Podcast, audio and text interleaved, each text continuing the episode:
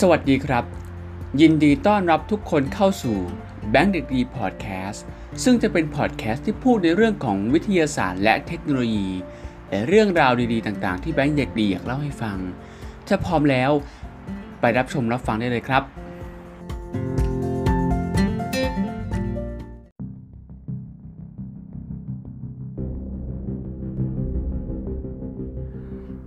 สวัสดีครับ ยินดีต้อนรับทุกท่านกลับเข้าสู่ Bank d ดีพอดแคสต์วันนี้เรายังอยู่ในเรื่องของตึก World Trade Center หรือเหตุการณ์นายวันวัน เมื่อวันที่ 11 กันยายน 2544 วันนี้เป็นตอนสุดท้ายนะครับ คือตอนที่ 3 เราจะพูดถึงสาเหตุที่เกิดขึ้น ผู้ก่อการร้าย อุสมะบินลาดิน และอื่นๆ ที่เกี่ยวข้องกับเหตุการณ์ทั้งหมด ตั้งแต่เริ่มจนจบและผลกระทบที่เกิดขึ้น ถ้าพร้อมแล้วไปรับฟังกันได้เลยครับ แผนการก่อการร้ายได้เกิดขึ้นในวันที่ 11 กันยายน 2544 หรือเหตุการณ์นายวันๆที่ทุกคนรู้จักกัน โดยมีการจี้เครื่องบินของผู้ก่อการร้าย 19 คน ที่เข้าควบคุมเครื่องบินพาณิชย์ 4 ลำ และใช้เป็นอาวุธฆ่าตัวตายในการก่อการร้ายถึง 4 จุด ก็คือ World Trade Center ทั้ง 2 ตึก เพนตากอน 1 ตึก และเป้าหมายเพิ่มเติมในวอชิงตันอีก 1 ตึก แต่โชคดีที่ทำไม่สำเร็จ ตกลงในสนามในรัฐเพนซิลเวเนีย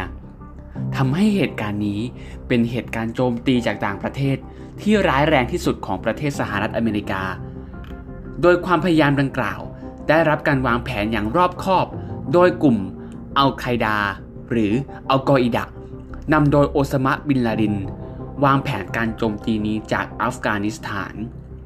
โดยส่งผู้ก่อการร้ายจี้เครื่องบินจำนวน 19 คนด้วยกัน แบ่งกันเป็น 4 ทีม เข้ายึดเครื่องบิน Boeing 757 ของ American Airlines และ Boeing 767 ของ United Airlines แต่ละทีมมีสมาชิกที่ขับเครื่องบินเป็นหนึ่งคน โดยพวกเขาได้มาเรียนขับเครื่องบินที่ประเทศสหรัฐอเมริกา ในจำนวนคนร้ายทั้งหมดมี 15 คนที่เป็นคนซาอุดิอาระเบีย มี 2 คนที่เป็นคนสหรัฐอาหรับเอมิเรต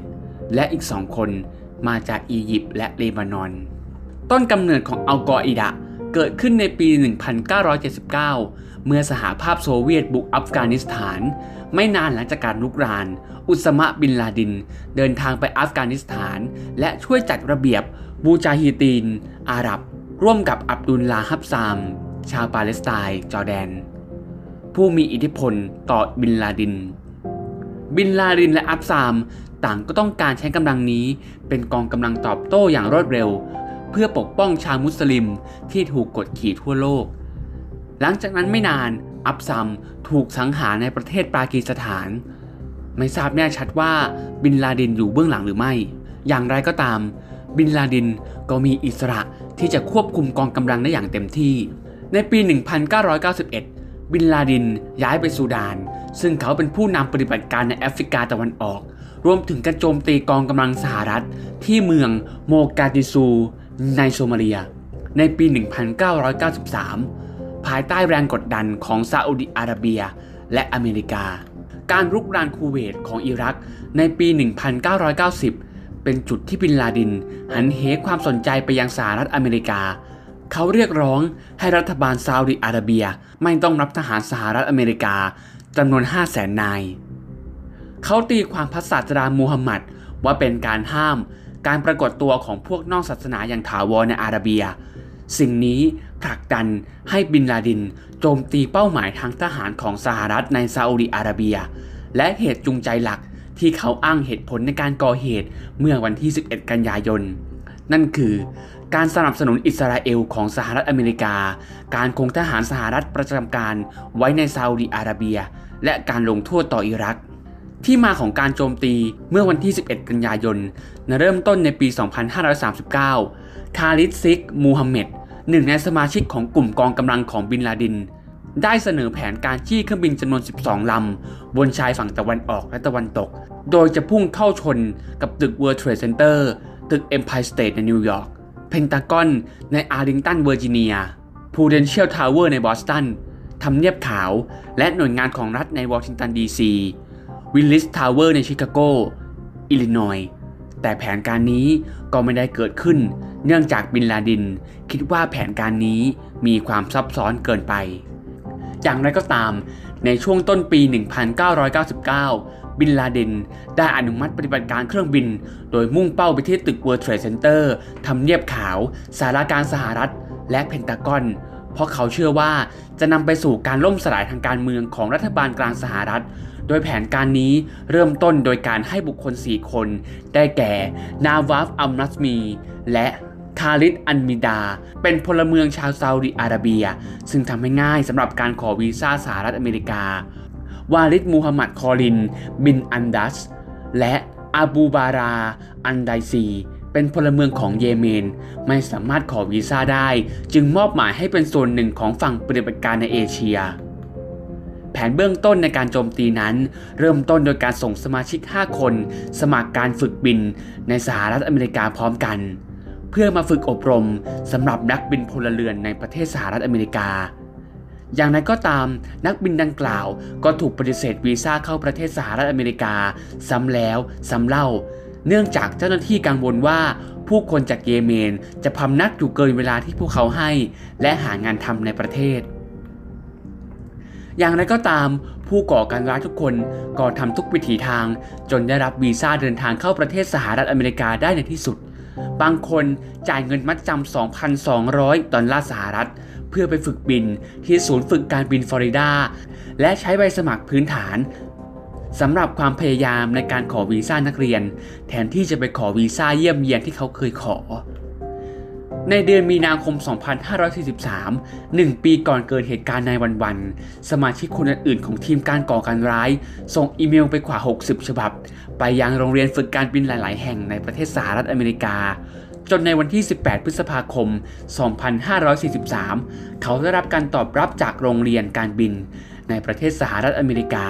และได้รับวีซ่าสหรัฐอเมริกา ที่เมืองเวนิส รัฐฟลอริดา หลังจากนั้นเขาก็ได้ไปเรียนการบินที่อเมริกา และสุดท้ายได้ไปสมัครเป็นนักบินอาชีพในสายการบินอเมริกันแอร์ไลน์และยูนิเต็ดแอร์ไลน์จนเกิดเหตุการณ์ปล้นเครื่องบิน และพลีชีพตนเอง โดยพุ่งเข้าชนตึก World Trade Center ทั้งสองตึก และอาคารเพนตากอน ในวันที่ 11 กันยายน 2544 หรือเหตุการณ์ nine one oneที่ทุกคนได้ทราบกัน หลังจากเกิดเหตุการณ์ขึ้น และรู้ว่าผู้ก่อการร้ายคือใคร ไม่กี่เดือนหลังจากการโจมตี เมื่อวันที่ 7 กรกฎาคม 2544 เป็นวันที่เปิดฉากทำสงครามในอัฟกานิสถาน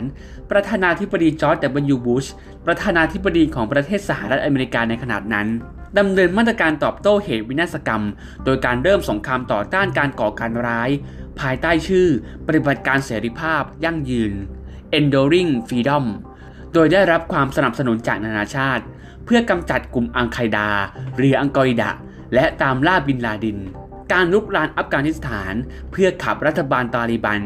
ซึ่งให้ที่พำนักแก่สมาชิกอัลกออิดะหลายประเทศเพิ่มกฎหมายต่อต้านการก่อการร้าย และขยายอำนาจการบังคับใช้กฎหมายมากขึ้น โดยเริ่มต้นในเดือนตุลา 2544 โดยกองทัพสหรัฐทยอยเคลื่อนย้ายกำลังทางทหาร เข้าร่วมสงครามในอัฟกานิสถาน โดยมีภารกิจตามล่าตัวอุสมะบินลาดิน และป้องปราบกลุ่มกองกำลังติดอาวุธตาลีบัน ที่พัวพันกับกลุ่มก่อการร้ายอัลกออิดะ และในปี 2552 ในช่วงรัฐบาลของบารักโอบามา ได้ให้คำมั่นกับชาวอเมริกาว่า จะยุติสงครามในอิรักและอัฟกานิสถาน แต่ปรากฏว่ามีจำนวนทหารสหรัฐถูกส่งไปทำสงครามที่อิรักถึงประมาณ 68,000 นาย และในเดือนธันวาคมปีเดียวกัน โอบามาได้เพิ่มกำลังทหารสหรัฐในอัฟกานิสถานถึง 1 0 0 0 0แสนนาย เพื่อจุดประสงค์ในการหยุดยั้งนักรบตาลีบัน และสร้างความแข็งแกร่งให้กับรัฐบาลอัฟกานิสถาน และในที่สุดวันที่ 1 พฤษภาคม พุทธศักราช 2554 หลังลอยนวลมาได้นานหลายปี ประธานาธิบดีบารักโอบามา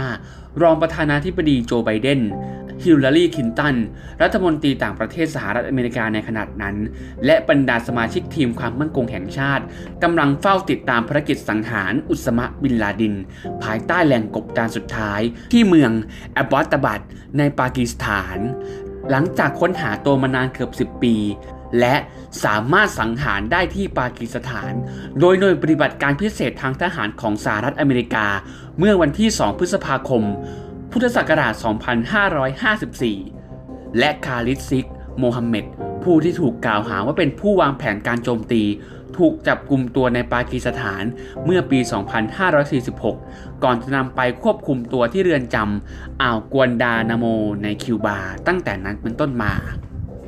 จนเมื่อเดือนมิถุนายน 2554 โอบามาประกาศเริ่มถอนกำลังสหรัฐจากอัฟกานิสถาน ในขณะที่มีความพยายามจัดเจรจาครั้งแรกระหว่างเจ้าหน้าที่สหรัฐ กลุ่มตาลีบัน และรัฐบาลอัฟกานิสถาน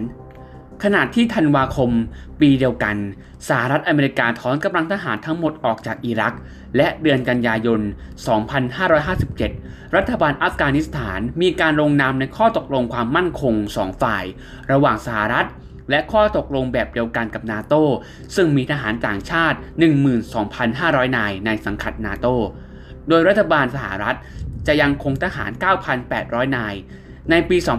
2558 หลังจากนาโตยุติภารกิจการสู้รบกับอัฟกานิสถาน ปลายปี 2557 ภารกิจของทหารสหรัฐในอัฟกานิสถาน คือการปราบปรามการก่อการร้ายของกลุ่มตาลีบัน และการฝึกสอนทักษะการสู้รบ ให้แก่ทหารกองทัพรัฐบาล อัฟกานิสถาน ตั้งแต่ปี 2559 รัฐบาลโอบามาได้เริ่มถอนกำลังทหารสหรัฐออกจากอัฟกานิสถาน ถึงแม้เมื่อมาถึงยุคประธานาธิบดีโดนัลด์ทรัมป์ได้มีการกลับมาส่งทหารสหรัฐ 3,000 นาย ไปยังอัฟกานิสถานเพิ่มอีก จนมีทหารสหรัฐประจำการในอัฟกานิสถานเมื่อถึงสิ้นปี 2560 คือประมาณ 14,000 นาย ซึ่งในปัจจุบันนี้กองทัพสหรัฐได้ถอนทัพทั้งหมด ในอัฟกานิสถาน หลังไปประจำการอยู่เกือบ 20 ปีทำให้เกิดความกังวลว่าเครือข่ายอิสลามหัวรุนแรง จะกลับมามีอิทธิพลอีกครั้ง จนในวันที่ 6 สิงหาคม 2564 กลุ่มตาลีบันที่เริ่มเปิดฉากบุกยึดเมืองต่างๆ ในอัฟกานิสถาน มาตั้งแต่ปลายเดือนพฤษภาคมเร่งบุกโจมตียึดเมืองต่างๆ จนสามารถยึดเมืองเอกของจังหวัดซารัน ในอัฟกานิสถานได้เป็นจังหวัดแรก และเมื่อวันที่ 15 สิงหาคม 2564 กลุ่มตาลีบันได้บุกโจมตียึดกรุงคาบู เมืองหลวงได้อย่างรวดเร็วในวันที่ 15 สิงหาคม ขณะที่ประธานาธิบดีอัฟกานิสถาน อัสลาฟกานี หลบหนีออกนอกประเทศ จนทำให้สถานการณ์ในกรุงคาบู ตกอยู่ในความโกลาหลตึงเครียดอย่างหนัก ผู้คนชาวอัฟกันพยายาม อพยพหนีภัยออกจากอัฟกานิสถาน และนี่คือทั้งหมดของเหตุการณ์ก่อวินาศกรรม เมื่อวันที่ 11 กันยายน 2544 หรือเมื่อ 20 ปีที่แล้วทำให้หลายสิ่งหลายอย่างบนโลกเปลี่ยนแปลงไป ไม่ว่าจะเป็นขั้นตอนการตรวจสัมภาระก่อนขึ้นเครื่องบิน ที่ตอนนี้จำเป็นต้องมีการตรวจอย่างละเอียดถี่ถ้วนกว่าเดิมมากรวมถึงการขอวีซ่าเข้าประเทศสหรัฐอเมริกา ก็เพิ่มความละเอียดขึ้นมากกว่าเดิมหลายเท่าตัว และยังนับเป็นจุดเริ่มต้น ที่ทำให้เกิดสงครามระหว่างสหรัฐ กับกลุ่มก่อการร้าย เช่นสงครามในอัฟกานิสถาน ที่กินเวลายาวนานเกือบ 20 ปี แต่ในที่สุดก็จบสิ้นลงแล้ว เมื่อประธานาธิบดีโจไบเดน ได้ถอนกำลังทหารสหรัฐออกจากอัฟกานิสถานทั้งหมดเมื่อไม่นานมานี้ และนี่คือทั้งหมดของเหตุการณ์วินาศกรรม นายวันวันทั้ง 3 ตอน ตั้งแต่เหตุการณ์ที่เกิดขึ้นลำดับเหตุการณ์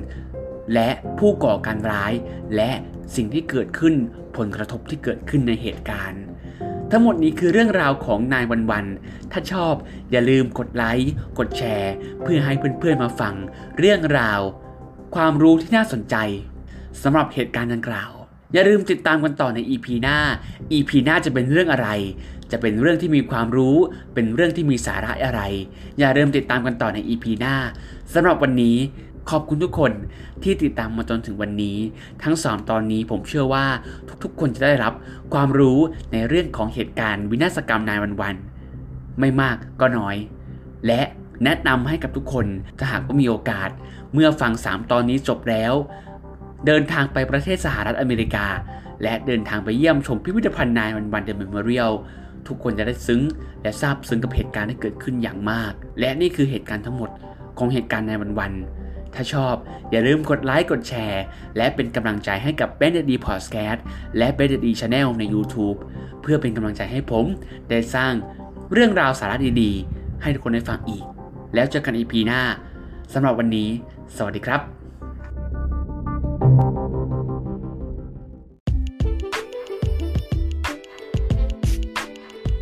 สิ้นสุดการฟังพอดแคสต์ในวันนี้แล้ว ถ้าชอบอย่าลืมกดไลค์กดแชร์ และกด Subscribe แบงค์เด็กดี Channel เพื่อเป็นกำลังใจให้แบงค์เด็กดีได้สร้างคอนเทนต์ดีๆเหล่านี้อีกครั้งหนึ่งสำหรับวันนี้ขอบคุณทุกคนที่ฟังมาจนจบ แล้วพบกันใน EP หน้า EP ต่อไปจะเป็นเรื่องอะไร อย่าลืมติดตามการด้วยนะครับสำหรับวันนี้ สวัสดีครับ